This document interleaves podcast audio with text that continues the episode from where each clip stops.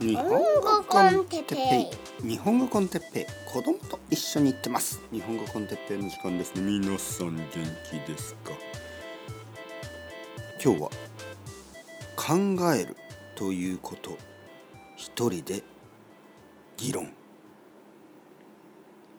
はいはいはい皆さん元気ですか？日本語コンテッペイの時間ですね。えー、っとちょっとエアコンの音がうるさいかなちょっとまだ寒い日がありますからね。はい。ちょっと静かになるかな？はいちょっと静かになりましたね。少しだけ。はい。なんかこの家に住んでるといつエアコンを切ることができるのかと思いますね。あの結構1階の部屋今僕がいる部屋は寒いですね。夏になるとあの涼しくていいんですけどまあ夏過ぎると暑くなる。なんか多分うんまあもちろん1月2月3月ぐらいは寒いし4月ぐらいは悪くないですね。4月5月ぐらいは悪くないんですけど6月からはまたエアコンが必要ですよね。なんかこうジメジメするしね、えー、ちょっとクーラーですよね。で7月8月9月10月10月は大丈夫かな。いや10月も結構暑いですよねまだ。だから11月はエアコンがいらない。だから1年の中で11月と4月5月だから1年間の間に3ヶ月ぐらいはあの冷房も暖房も入れてない状態かもしれない。なんてコスパが悪い。まあ仕方ないですよね。うん。まあまあまあまあ、まあ、家の話はいいでしょう。そろそろ。えー、っとですね。えー、考えるということですね。はい。皆さんどうですか？考えてますか？はい。あの実は僕はですね、まあ、実はオンとオフがかなり激しいあのはっきりしてる人間であの普段はほとんど何も考えてません。びっくりするぐらいシンプルですね。あの本当魚みたいな生活ね。あの、まあ、それは言い過ぎですけど、まあ、動物のように、まあ、例えばライオンみたいに、えー、こうお腹が空いたら動くけどえー、お腹が空いてない時は動かない。なんかそんな感じですね。とてもとてもあの、まあ、エネルギーを無駄に使わないというか。まあ掃除とかするけど何て言うの？そんな無駄になんかうわーいついつもいつもねうわーみたいな感じじゃない。あのオフの時はまあ静かに動いて何て言うかな。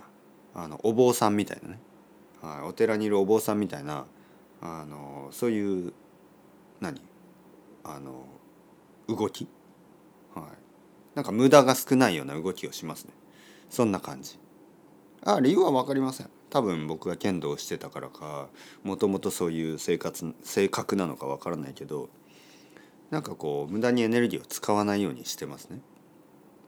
で無駄にエネルギーを使わないというのは、えー、肉体的なねこう体の動きだけじゃなくて脳も頭もそうですよね。なんかいつもそんなにあのいろいろなことを深刻に考えたりしないんですよね。特にあの夜ね夜の時間はまあ最後のレッスンが終わってから寝るまでの間は本当に魚みたいな目をしてますね僕は。もう本当に何も考えてないし奥さんがなんか話しかけてきてまあ簡単なトピックはいいんですけどちょっと難しいトピックの場合はああそれはちょっと今考えないから明日 なんか考えたくないみたいな。はい、完全にあの難しい話は考えない、はい、でも逆に難しい話を考えなければいけない時はしっかり考えます、ね、じゃあそういう時にどういうふうに考えるか。難しい問題についてどう考えるか、ね、問題とかなんかこう疑問とかどう考えるかと。言いますと、はい、皆さんどうですか？人と考える時ね人と一緒に話す時まあ、会話をする時にまああの考えがどんどんどんどん進んでいきますよね。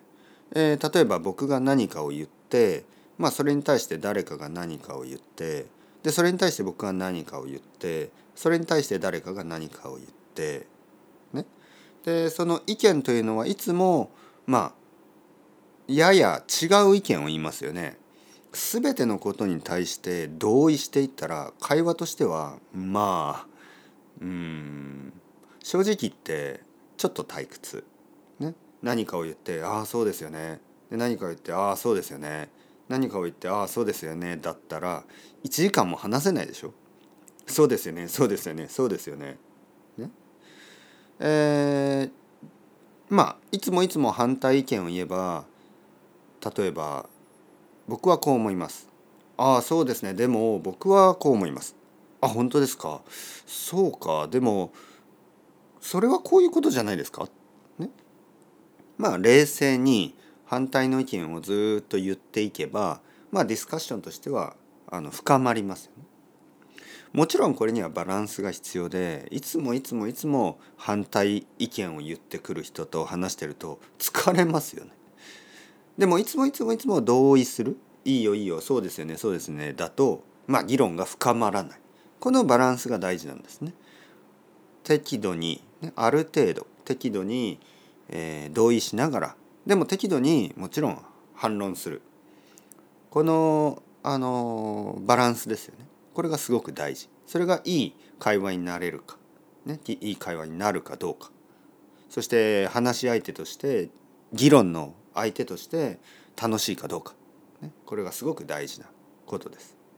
時に意見はあのストレートにダイレクトに言っていいと思いますね。えー、だけど時に意見はもちろんちょっと柔らかく間接的に。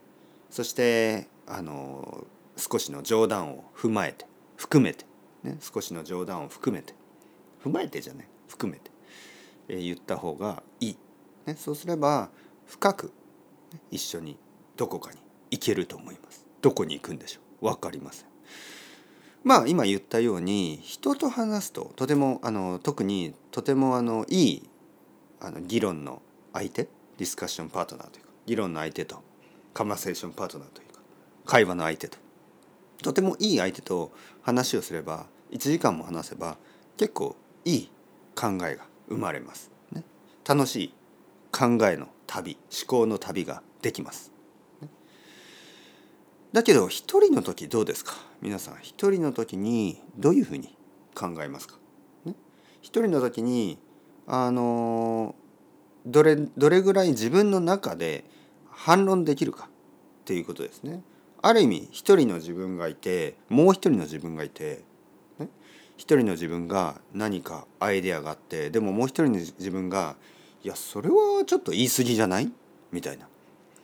僕の場合そういうパターンが多いですね。まず一人目の僕。どちらかといえばちょっと極端な僕ですね。極端な僕を作り出してその僕が結構極端な意見を言いますよね。はい、例えば「みんなバカだ」みたいな「世界の人はみんなバカですよ」ね、みんな自己中心的で自分のことしか考えていない。人間はもう本当に愚かだ。ね。みたいな。まあそういうことを一人の僕がまずどちらかといえばなんか何て言うの？僕の中ではそれはなんかちょっとわがままでだけどすごい強くてなんかもうなんか強い強いわがままみたいな人ですよね。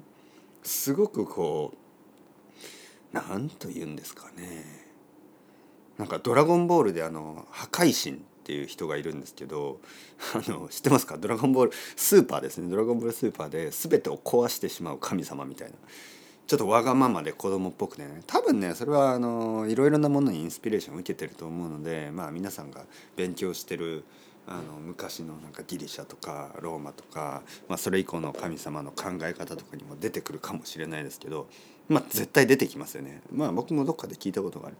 まあそういうタイプ。わがままですごいパワフルな人がね人間はみんなバカだみたいな。でその中でまあ僕が出てくる。もう一人の僕がねもう一人の僕はどちらかというと冷静でちょっと優しくていやいやいやそんなこと言ってもまあみんなまあバカじゃないですよ、ね、みんなだってそれぞれ頑張って生きてるじゃあ例えば頑張って生きているあの虫とか動物とかバカって言いますか、ね、バカと言えますか、ね、こんなところでずっと草を食べ続けている鹿とかバカにしますか？まあ、バカにしてるから馬鹿という漢字をつけたとかいうこともあるけどまあ僕はちょっと違うと思いますよね。とにかくそんなバカにできますか？頑張って生きている動物とかバカにできますか？同じように僕たち人間も頑張って生きてるんですよ。そして頑張って生きているけどいろいろなことでまあもちろん人間は全ての人間がいつもいつも冷静なわけじゃないし全ての人間がいつもいつも広い心を生まれた時からずっと持ち合わせ持ち続けて持ち続けているわけではないからタイミングによってはとてもバカなあの行動をとってしまうかもしれません。だけどその人が生まれてから死ぬまでずっとバカかといえばそれはちょっと決めつけなんじゃないですかねともう一人の僕は言います。そうするともう一人の僕は「ああ君は優しすぎる」ね、何を言っているこういうケースがありますよ。一人の人間はこうこうこうこうこうこうこういうことをしました。この人をバカと呼ばずに何と呼びますかねそんな人間はもう死んだ方がいいんですみたいなそうするともう一人の僕が「いやいやいやいやその人にもあの家族がいるでしょ、はい、その人がいなくなったら悲しむ人は必ずいるんです。そしてもしその人がいなくなって悲しむ人がいないとすればその人は本当にかわいそうな人なんです。まあそんなことを考える。そうするともう一人のあのその破壊神みたいな悪魔のような、まあ、まあ悪魔は悪魔じゃないな。実はこの人はね悪魔じゃないんですよね。なぜかというとこれはディスカッションを深めるために作られた、まあ、極端なあのことを言うあの役割の人なわけですよ。でもう一人の僕が、まあ、バランスを取ることができる。だからこれはまあ必要な、まあ、人なんですね必要な役割なんです。考え方のアイデアとして必要な人なんですね。はい、でその人が最後はね「ああまあそうだよ俺はちょっと言い過ぎた今回は言い過ぎました今回も言い過ぎました」というわけでやっぱりバランスのあるあの考え方が大事ですよね。そして愛を持ってあのいつもいろいろな人のいろいろな立場を想像して、えー、考えなければいけないですね。わかりました。さようなら。バイバイ。ヒューと消える。そうするともう一人の僕ねまあそうですよねあのバランスがやっぱり必要ですよねまあでもあの今回いつものようにいい考えになりました。さっき極端なことを言って言ってくれた僕の友達。ありがとう。そうやって2人が消えていく。で残された僕はまあそうですね。悪くない。いつものようになんとなく結論が出たような出ないような。まあだけど考えられた。まあそういうふうになるわけです。考えるっていうあの方法はいろいろあると思いますね。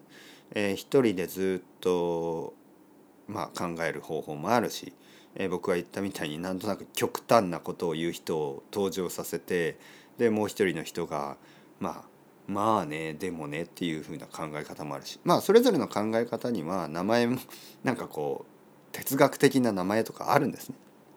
はい、だけどまあ日本語コンテッペイは、まあ、哲学の勉強の場所じゃないしあの宗教の勉強の場所ではないですからあの、まあ、日本語の勉強の場所ですから難しい言葉を使わずにねいろいろなことを考えるそういうあの考え、まあ、簡単なね本当に簡単な日本語だけで結構いろいろなことが話せるっていうこの証明ですねこれをあのずっとしてるわけです。日本語で皆さんがねとてもいい友達とかとてもいい先生とかとてもいい恋人まああのそういう人ができた場合にいろいろな話をしたいでしょ。でいろいろな話をする時にやっぱりあのたくさんの人はねこういう言い訳をする。ああ私は全然日本語で議論ができない。ね、会話が深い会話ができない。なぜかというと、えー、ボキャブラリーが足りないから。とかなぜかというと文法を知らないからとか、ね、まあそういうふうに言い訳をするんですけど実は違います。実は全然違う。そんなに難しい単語をたくさん知っていなくてもたくさんの話はできるし深い話もできるしそんなにたくさん文法を知らなくてもあの1時間ずっといろいろなことについて話すことができます。ね、それはまあ多分あのまあ簡単な文法と簡単な語彙でボキャブラリーで、えー、いろいろなことを話す人っていうのが少ないからですよね。うん、なんかこう簡単に話せるにもかかわらず、まあ、例えばテレビをつけたりあのラジオを聞いたりすると、まあ、日本の専門家いろんなエキスパートたちはあえて難しい言葉を選びますよね。あえて難しい文法を使いますよね。